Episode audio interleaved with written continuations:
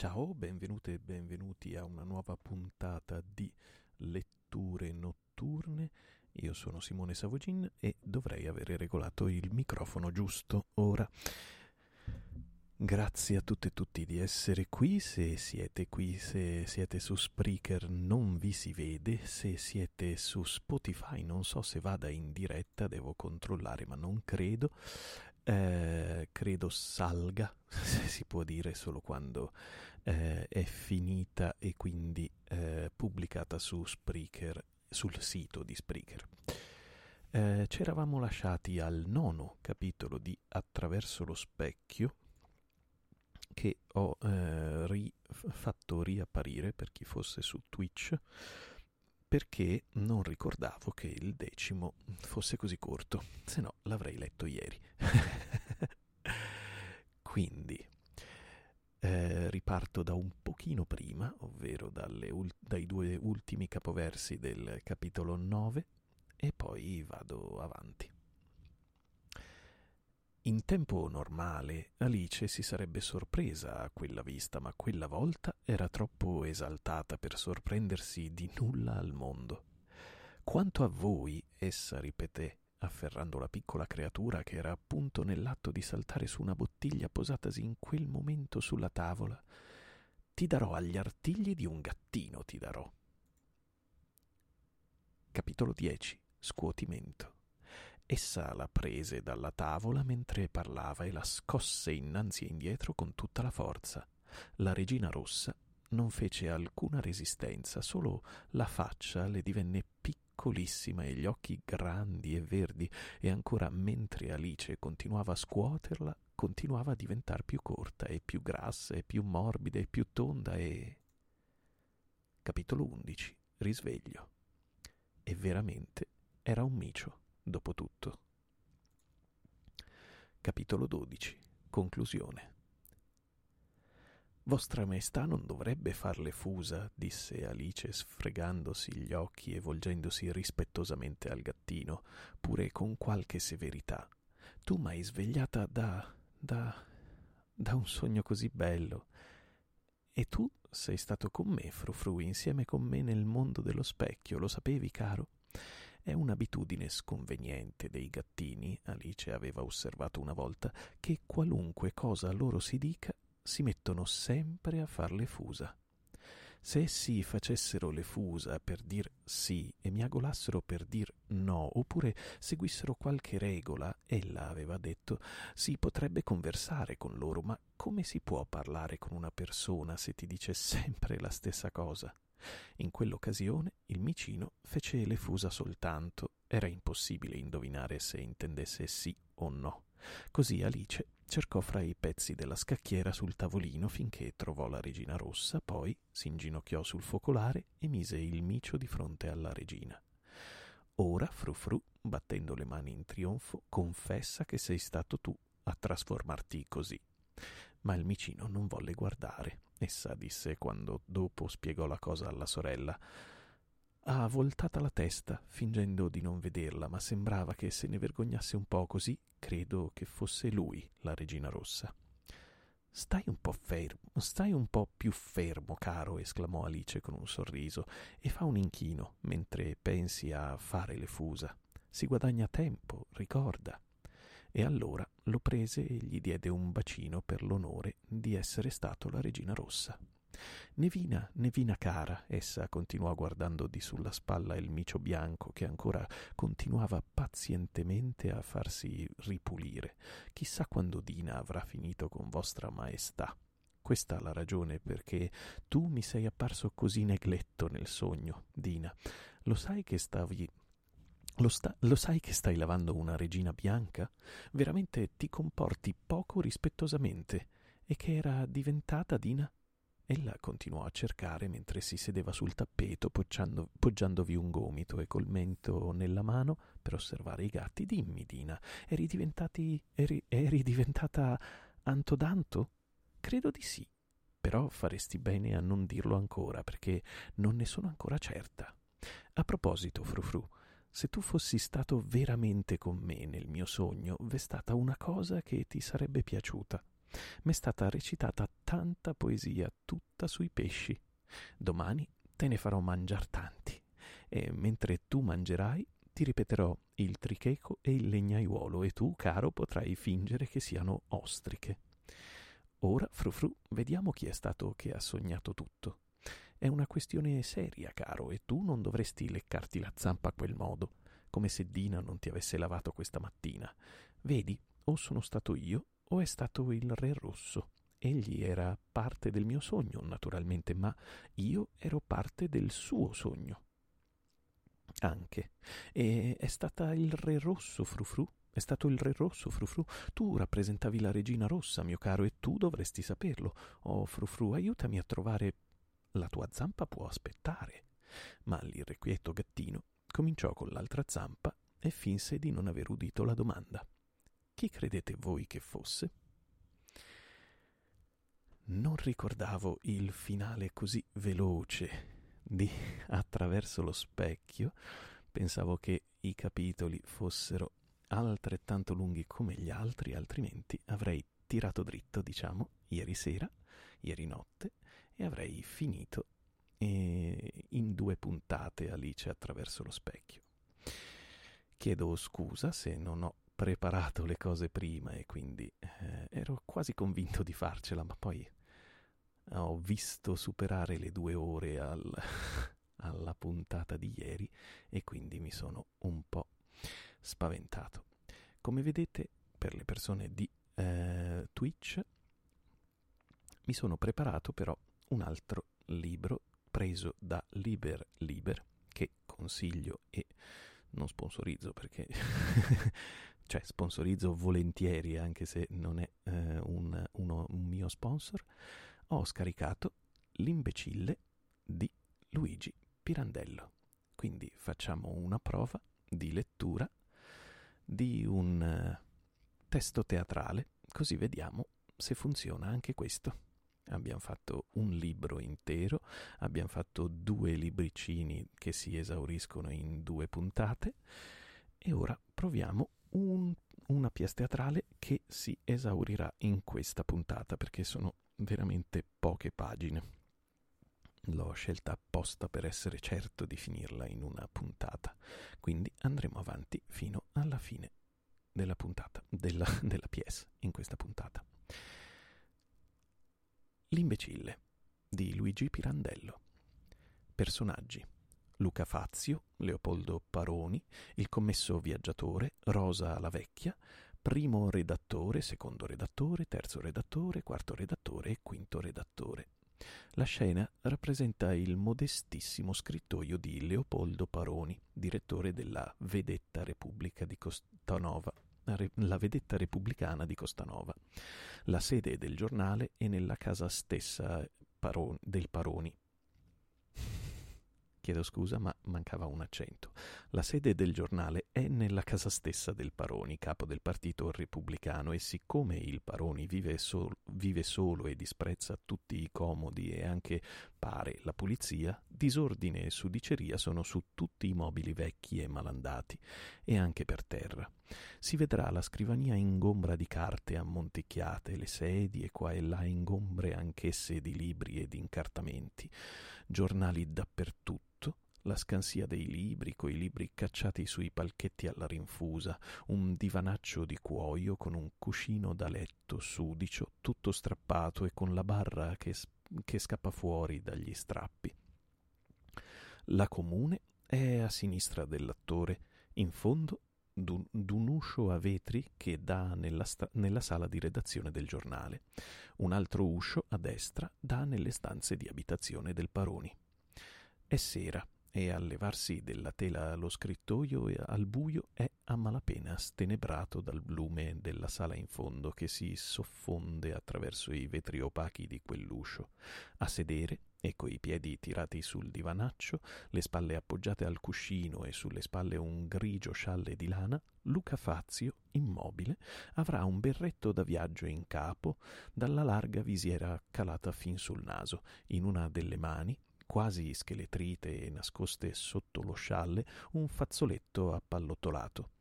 Ha ventisei anni, Quando si farà luce nello scrittoio mostrerà la faccia smunta, gialla, cadaverica, su cui è ricresciuta rada, qua e là, una barbettina da malato, sotto i biondi baffetti squallidi spioventi.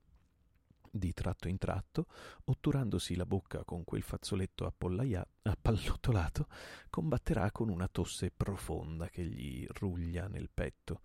Dall'uscio a vetri illuminato si udranno per qualche minuto le grida scomposte di Paroni e dei redattori della Vedetta. Paroni dall'interno.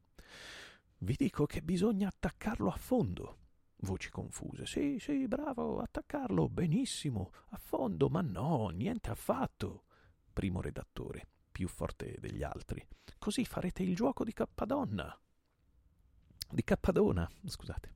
Così farete il gioco di Cappadona voci confuse. È vero, è vero, dei, monarchi, dei monarchici, ma chi lo dice? No, no, Paroni tuonando, nessuno potrà crederlo. Noi seguiamo la nostra linea di condotta, lo attacchiamo in nome dei nostri principi e basta così. Lasciatemi scrivere. Si fa silenzio.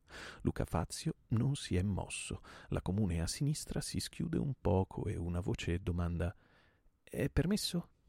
Luca Fazio non risponde. Poco dopo la voce ridomanda È permesso? E si fa avanti perplesso il commesso di là, di là. Si è sconnessa. Come sempre, una volta al... Una volta ogni giorno si deve sconnettere. Scusate, davvero. Commesso viaggiatore alla voce con un soprassalto. Oh, scusi, lei è il signor Paroni? Luca. Di là, di là, indica l'uscio a vetri. Commesso viaggiatore. Posso entrare? Luca, infastidito, lo domanda a me? Entri se vuole. Il commesso viaggiatore si avvia verso l'uscio in fondo, ma prima di arrivare scoppia di nuovo un tumulto di voci nella... scoppia di nuovo un tumulto di voci nella sala di redazione a cui fa eco un altro tumulto lontano d'una dimostrazione popolare, la quale si suppone che attraversi di corsa la piazza vicina. Il commesso viaggiatore si arresta stordito. Voci confuse dalla sala di redazione. Ecco, ecco, udite? La dimostrazione, la dimostrazione. Miserabili, cappadoniani. Primo redattore. G- gridano Viva Cappadonna. Mi viene Cappadonna, non so per quale motivo. Gridano Viva Cappadona. Ve lo dicevo io. Paroni con un gran pugno sulla tavola urlando E io ti dico che bisogna ammazzare Guido Mazzarini. Che mi importa di Cappadona? Il tumulto della piazza copre per un momento le grida della sala di redazione e i dimostranti in gran numero passano in, di corsa gridando Viva Cappadona, abbasso il regio commissario. Appena il tumulto si allontana, si, le, si riodono le grida della sala di redazione. Cani, cani, nemici del paese, Cappadona paga e all'improvviso due redattori in gran furia, coi cappelli in mano e armati di bastone, aprono l'uscio a vetri e si precipitano verso la comune per correre dietro alla dimostrazione. Secondo redattore, correndo fremente, Miserabili, miserabili! Via. Terzo redattore, trovandosi davanti il commesso viaggiatore, gli urla in faccia Osano gridare Viva Cappadona! Via. La voce di Paroni Andate, andate tutti, io resto qua a scrivere. Dall'uscio a vetri si precipitano col cappello in capo altri tre redattori verso la comune, gridando confusamente Vigliacchi, cani, pagati! e uno di nuovo in faccia al commesso viaggiatore Viva Cappadona, ha capito? Via tutti. Commesso viaggiatore io, io non capisco niente. A Luca Fazio ma, ma scusi, che cos'è? Luca ha un forte attacco di tosse e si ottura la bocca il commesso viaggiatore si china a guardarlo dolente, mortificato, imbarazzato dal ribrezzo che non riesce a dissimulare. Luca Puzzano di pipa, maledetti. Si scosti. Aria, aria, mi lasci respirare. Poi, calmato. Lei non è di Costanova? Commesso viaggiatore. No, eh, sono di passaggio. Siamo tutti di passaggio, caro signore commesso viaggiatore. Sono un commesso delle cartiere del Sangone e volevo parlare col signor Paroni per la fornitura del giornale. Luca. Non credo che sia il momento più opportuno. Commesso viaggiatore. Già, ho sentito. Una dimostrazione. Luca con ironia cupa. Sono ancora gonfi di sdegno dopo otto mesi dalle elezioni politiche contro il deputato Guido Mazzarini. Commesso viaggiatore socialista? Non so, mi pare, qua a Costanova gli sono stati tutti contrari, ma è riuscito a vincere col suffragio delle altre, elezi- delle altre sezioni elettorali del collegio. Stropiccia l'indice col pollice per significare che ha denari e aggiunge grand'uomo. E le furie, come vede, non sono svaporate perché il Mazzarini, per vendicarsi, ha fatto mandare al municipio di Costanova si scosti, si scosti un poco, per carità, mi manca l'aria. Un regio commissario, grazie, eh, cosa di gran momento un regio commissario. Il commesso viaggiatore. Ma gridavano abbasso. Luca. Già, non lo vogliono. Costanova è un gran paese, caro signore. Faccia conto che l'universo, tutto così com'è, gli graviti intorno. Si affacci alla finestra e guardi il cielo. Le stelle, sa perché ci stanno? Per sbirciare sulla terra a Costanova. C'è chi dice che ne ridono. Non ci creda, sospirano tutte dal desiderio d'avere in sé ciascuna una città come Costanova. E sa da che dipendono le sorti dell'universo? Dal Consiglio Comunale di Costanova. Il Consiglio com- Comunale il Consiglio Comunale è stato sciolto e per conseguenza l'universo è tutto scombussolato. Lo può vedere dalla faccia di Paroni. Lo guardi, la guardi, là, dai vetri di quell'uscio commesso viaggiatore fa per accostarsi all'uscio e si ferma. Ma sono opachi.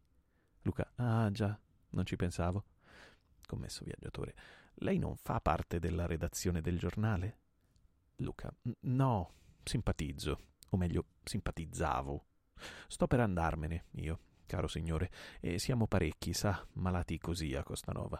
Due miei fratelli, prima che se ne andassero anche loro, facevano parte della redazione io ho fatto fino all'altro ieri lo studente di medicina. Sono tornato questa mattina per morire a casa mia. Lei vende carta da giornali? Commesso viaggiatore. Sì, eh, anche da giornali, a prezzi, a prezzi di concorrenza. Luca, perché si stampino giornali in più, perché si stampino giornali in più gran copia? Commesso viaggiatore. Creda che la questione del prezzo della carta nelle presenti condizioni del mercato Luca, fermandolo. Ne sono convinto. E se sapesse che consolazione è per me pensare che lei andrà ancora in giro, chissà per quanti anni, di paese in paese, offrendo a prezzi di concorrenza la carta della sua cartiera ai giornaletti settimanali di provincia. Pensare che ricapiterà qui, fra dieci anni forse, di sera come adesso, e rivedrà qua, qua questo divanaccio, ma senza me, e la città di Costanova forse pacificata. Sopravvengono dalla comune in gran subbuglio tre dei redattori corsi poc'anzi dietro la dimostrazione popolare gridando Primo redattore Paroni, Paroni, il secondo. L'ira di Dio s'è scatenata in piazza, il terzo Vieni, vieni Leopoldo. Accorre dall'uscio a vetri Leopoldo Paroni, il fiero repubblicano con un sudicio lumetto bianco a petrolio in mano. È sulla cinquantina, criniera leonina, gran naso, baffi in su, pizzo mefistofelico e cravatta rossa. Paroni. Che cos'è? Bastonate? Va a posare il lumetto sulla scrivania facendogli posto fra le carte. Secondo redattore. Da Orbi. Primo redattore. Orde socialiste venute dalla provincia. Paroni subito. Addosso ai cappadoniani? Terzo redattore. No, addosso ai nostri. Primo redattore. Vieni, corriamo, c'è bisogno di te. Paroni svincolandosi. Aspettate per Dio, che ci sta, che ci sta a fare allora la polizia? Primo redattore. La polizia? Ma il regio commissario sarà felicissimo se saremo noi i bastonati. Vieni, vieni. Paroni. Andiamo, sì, andiamo. Al terzo redattore che esegue subito. Vai a prendermi il cappello e il bastone. Conti, Fabrizi, dove sono? Il secondo redattore. Sono là, tengono testa come possono. E il primo redattore. Si difendono. Paroni, ma potevano, mi pare, reclamare i cappadoniani le guardie? Non è una domanda, scusate. Ma potevano, mi pare, reclamare i cappadoniani le guardie? Primo redattore, si sono tutti squagliati. Paroni, e anche voi, dico, invece di venire in tre a chiamarmi, potevate restar lì a mandarne uno. Terzo redattore rientrando dalla sala. Non trovo il bastone. Ma all'angolo, vicino all'attaccapanni. Andiamo, andiamo, ti do il mio. E tu come farai tra le bastonate senza bastone? Sopravviene a questo punto affannata, spaventata la signorina Rosa la vecchia, sui cinquant'anni, rossa di pelo, magra, con gli occhiali, vestita quasi maschilmente. Rosa, stanca morta, quasi non tirando più fiato. Oh Dio, oh Dio mio! Paroni e gli altri in ansia costernatissimi. Cos'è? Cos'è? Cos'è accaduto? Non sapete nulla? Hanno ucciso qualcuno? Rosa, guardandoli come nuova di tutto. No, dove? Primo redattore. Come? Non sai che c'è la dimostrazione? La dimostrazione? No, non so nulla. Vengo dalla casa del povero Pulino. Ebbene? S'è ucciso. S'è ucciso? Pulino? Lulu Pulino s'è ucciso? Due ore fa l'hanno trovato in casa che pendeva dall'ansola del lume, in cucina. Non so se ansola sia ansola, forse. Primo redattore, impiccato? Rosa, che spettacolo! Sono andata a vederlo, nero, con gli occhi e la lingua fuori, le dita raggrinciate, raggrinchiate, lungo lungo là, spenzolante in mezzo alla stanza. Il secondo redattore, oh guarda, povero Pulino. Primo redattore, era già spacciato, poveretto, agli estremi. Ma una fine così s'è levato di, pat- s'è levato di patire dopo tutto. Primo redattore, non si reggeva più neanche sulle gambe. Paroni, ma io dico, scusate, quando uno non sa più che farsi della propria vita è da imbecille. Che cosa? Uccidersi? E perché da imbecille? Se aveva ormai i giorni contati, che vita era più la sua? Appunto, appunto, per Dio, gliel'avrei pagato io il viaggio. Il viaggio? Ma che dici? Per l'altro mondo? No, fino a Roma, il viaggio fino a Roma, vi dico, che gliel'avrei pagato io. Quando uno non sa più che farsi della propria vita e ha deciso di togliersela, prima di togliersela per Dio, ha il piacere che avrei provato io, dico, di far servire la mia morte almeno a qualche cosa. Scusate, sono malato, domani morto, c'è un uomo che disonora il mio paese, un uomo che rappresenta per tutti noi un'onta esecrabile, Guido Mazzarini. Ebbene, l'ammazzo e poi m'ammazzo. Ecco come si fa. E chi non fa così è un imbecille. Terzo redattore. Non ci avrà pensato, poverino. Ma come si fa a non pensarci vivendo come viveva lui fino a due ore fa, sotto quest'onta che ci schiaccia tutti qua, che dilania l'onore di tutto un paese, appesta finanche l'aria che respiriamo? Gli avrei messa io in mano la rivoltella. Ammazzalo e poi ammazzati, imbecille. Rientrano a questo punto esultanti dalla comune gli altri due redattori usciti prima. Quarto redattore. Tutto finito, tutto finito. Quinto. Cacciati, cacciati via come un branco di pecore alegnate. Il primo con freddezza. Sono intervenute le guardie? Sì, ma all'ultimo quando già i nostri magnifici bisognava vederli come tanti leoni addosso. Il quarto redattore, legnate da levare il pelo. Poi, notando che nessuno risponde al suo entusiasmo e a quello del compagno, ma che cosa avete? Il povero Pulino. Che c'entra, Pulino?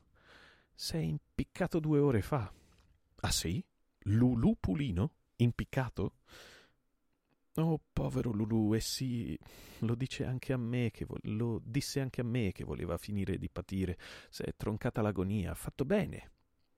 Doveva far di meglio. Stavamo a dir questo tra noi, dato che si doveva uccidere per fare un bene a sé, poteva far prima un bene anche agli altri, al suo paese, andando a uccidere a Roma il nemico di tutti, Guido Mazzarini. Non gli sarebbe costato nulla, neanche il viaggio. Gliel'avrei pagato io, parola d'onore così è morto proprio da imbecille. Basta, è già tardi. Oh. Sì, sì, la cronaca della serata si farà domani. Terzo redattore. Tanto fino a domenica avremo tempo. Secondo con un sospiro di commiserazione. E parleremo anche del povero Pulino. Rosa a Paroni. Se vuoi, Paroni, potrei parlare io che l'ho visto. Il quarto redattore. O potremmo andarlo a vedere anche noi altri passando. Forse lo troverete ancora appeso. Per rimuovere il cadavere s'aspetta il pretore, che credo debba ancora tornare da borgo. Che peccato pensare che il nostro numero di domenica poteva essere tutto quanto consacrato a lui se avesse compiuto il gesto di vendicatore del suo paese. Il primo redattore, scoprendo finalmente sul divano Luca Fazio. Oh, guardate un po', c'è, c'è qua Luca Fazio. Tutti si voltano a guardare. Oh, Luca! E come? Te ne stavi lì senza dir nulla? Il terzo redattore. Quando sei arrivato? Luca, senza scomporsi, seccato. Stamattina. Ti senti male? Luca indugia a rispondere, fa prima un gesto con la mano, poi dice come Pulino. Paroni, notando il commesso viaggiatore. E lei, scusi, chi è? Il commesso viaggiatore. Ero venuto, signor Paroni, per la fornitura della carta. Ah, lei è il commesso viaggiatore del quartiere del Sangone. Ripassi domani, mi faccia il piacere, ormai è tardi. Eh, domattina, sì, signore, perché vorrei ripartire in giornata. Il primo redattore. Su, andiamo. Buonanotte, Leopoldo. Anche gli altri salutano Paroni e che ricambia il saluto. Il quarto redattore a Luca Fazio. Tu non vieni? Luca cupo. No, devo dire una cosa a Paroni. Paroni in apprensione. A me? Luca. Sì, due minuti. Tutti lo guardano costernati per la relazione che subito intravedono dopo i discorsi che si sono fatti tra il suo stato disperato e quello di Pulino, che si è ucciso da imbecille. E non potresti ora davanti a tutti? No, no, a te solo. Eh, andate allora. Buonanotte, amici miei. Si rinnovano i saluti. Commesso viaggiatore. Verrò verso le dieci. Anche prima, anche prima, se vuole, arrivederla. Via tutti, meno Paroni e Luca Fazio che tira giù le gambe dal divano e resta seduto, curvo, a guardare a terra. Paroni, accostandoglisi premuroso e accennando di posargli una mano sulla spalla. Caro Luca, dunque, amico mio, Luca subito, alzando un braccio. No, scostati. Perché? Mi fai tossire. Stai proprio male, eh? Eh sì, si, si vede. Luca, facendo di sì col capo, poi dice: Sono proprio a cottura giusta per te. Chiudi bene quella porta. Col capo accenna alle, alla comune. Paroni eseguendo: Ah sì, subito. Col paletto. Paroni eseguendo e ridendo. Ma è inutile, non verrà più nessuno ormai, puoi parlare liberamente, resterà tutto tra me e te. Chiudi anche quell'uscio là, accenna l'uscio a vetri. Paroni. E perché? Sai che vivo solo, di là non c'è più nessuno, anzi vado a spegnere il lume. S'avvia. E poi richiudi, viene un puzzo di pipa Paroni entra nella, stanza, nella sala di redazione, spegne il lume che vi è rimasto acceso e ritorna richiudendo l'uscio. Nel frattempo Luca Fazio si sarà alzato in piedi. Ecco fatto, dunque, che vuoi dirmi? Scostati, scostati. Perché, scusa? Dici per te o per me? Anche per me. Ma io non ho paura. Non lo dire troppo presto. Di che cosa si tratta? Insomma, siedi, siedi. No, resto in piedi. Torni da, torni da Roma? Da Roma. Ridotto come mi vedi, avevo qualche migliaio di lire, mi mangiai tutto. Serbai solo quanto poteva bastare per comperarmi. Caccia una mano nella tasca della giacca e ne trae una grossa rivoltella. Questa rivoltella. Paroni, alla vista dell'arma in pugno a quell'uomo in quello stato, diventato pallidissimo, elevando istintivamente le mani. Oh, oh, è carica? Notando che Luca esamina l'arma. Oh, Luca, è carica? Luca, frigidamente. Carica. Poi, guardandolo, hai detto che non hai paura. No, ma se Dio liberi, e fa per accostarsi come per levargli l'arma, scostati e lasciami dire. M'ero chiuso in camera a Roma per finirmi. Ma che pazzia! Pazzia, sì La stavo per commettere veramente. E da imbecille, sì, tu hai ragione. Paroni lo guarda poi con gli occhi brillanti di gioia. Ah, tu forse. Tu forse vorresti davvero. Luca subito. Aspetta, vedrai quello che voglio. Hai sentito ciò che ho detto di Pulino? Sì, e sono qua per questo. Tu lo faresti? Ora stesso. Ah, benissimo. Stammi a sentire. Ero con la rivoltella già puntata alla tempia quando ecco sento picchiare all'uscio. Tu a Roma? A Roma. Apro. Sai chi mi vedo davanti? Guido Mazzarini. Lui? A casa tua? Mi vide con la rivoltella in pugno e subito, anche dalla mia faccia, comprese che cosa stavo per fare.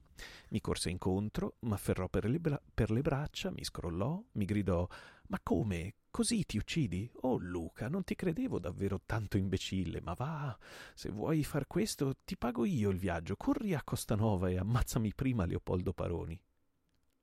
Paroni, intentissimo finora al truce e strano discorso con l'animo in subbuglio nella tremenda aspettativa d'una qualche atroce violenza davanti a lui, si sente d'un tratto sciogliere le membra e apre la bocca con un sorriso squallido, vano. Scherzi. Luca si trae indietro d'un passo, ha come un tiramento convulso in una guancia presso il naso e dice con la bocca scontorta Io non scherzo. Mazzarini m'ha pagato il viaggio. A te? Che dici? Eccomi qua. E ora io prima ammazzo te e poi ammazzo me. Leva il braccio con l'arma e mira. Paroni, atterrito, con le mani davanti al volto, cerca di sottrarsi alla mira, gridando Sei pazzo? No, Luca, non scherziamo, sei pazzo? Luca, intimando terribile, Non ti muovere, o tiro davvero, sai? Paroni, restando come impietrito. Eh, ecco, ecco. Luca. Pazzo, eh? Ti sembro pazzo io? E tu che ora dici pazzo a me, non hai da poco finito di dire imbecille al povero Pulino perché prima di impiccarsi non è andato a Roma ad ammazzare Mazzarini? Paroni, tentando di insorgere. Ah, ma c'è una bella differenza, per Dio, una bella differenza, perché io non sono Mazzarini. Differenza? Che differenza vuoi che ci sia tra te e Mazzarini per uno come me o come Pulino, a cui non importa più nulla della nostra vita e di, e di tutte le vostre pagliacciate? Ammazzare te o un altro, il primo che passa per via, è tutt'uno per noi. Ah no, scusa, cioè, che tutt'uno? Diventerebbe allora il più inutile e stupido dei delitti. Ma dunque tu vorresti che ci rendessimo strumento, noi, all'ultimo, quando tutto per noi è già finito, del tuo odio o di quello di un altro, delle vostre gare da, baffo- da buffoni, o se no ci chiami imbecilli? Ebbene, io non voglio essere chiamato imbecille come Pulino, e quindi ammazzo te. Risolleva di nuovo l'arma e prende la mira. Paroni, scongiurando, storcendosi per, stan- per scansare la bocca della rivoltella. Per carità, no, Luca, che fai? No, no, no, no, no, no, ma perché? Ti sono stato sempre amico, per carità. Luca, mentre gli guizza negli occhi la folle tentazione di premere il grilletto dell'arma, fermati, fermati, inginocchiati, inginocchiati. Paroni, cascando in ginocchio, ecco, per carità, non lo fare. Luca, sogghignando. Eh, quando uno non sa più che farsi della propria vita, buffone, stai tranquillo che non t'ammazzo, alzati. Ma stammi discosto. Paroni alzandosi. È un brutto scherzo, sai? Te lo permetti perché sei armato. Luca. Certo. E tu hai paura perché sai bene che non mi costerebbe nulla il farlo. Da bravo repubblicano sei libero pensatore, eh? Ateo certamente. Se no non avresti potuto dire imbecille a Pulino. Ma io l'ho detto così perché? Perché sai quanto mi cuoce l'onta del mio paese. Bravo, sì, sì, ma libero pensatore sei, non puoi negarlo. Ne fai professione sul tuo giornale. Paroni, masticando. Libero pensatore. Suppongo che neanche tu t'aspetti castighi o compensi in un mondo di là. Ah no, no, no, no. Sarebbe per me la cosa più atroce credere che debba portarmi altrove il peso delle esperienze che mi è toccato fare in questi 26 anni di vita. Dunque, vedi che... che potrei anche farlo. Ammazzarti come niente, poiché questo non mi trattiene. Ma non t'ammazzo. Né credo d'essere un imbecille se non t'ammazzo. Ho pietà di te, della tua buffoneria. Ti vedo ormai, se sapessi da così lontano e mi sembri piccolo e carino anche. Sì, povero mettino rosso, con quella cravatta lì.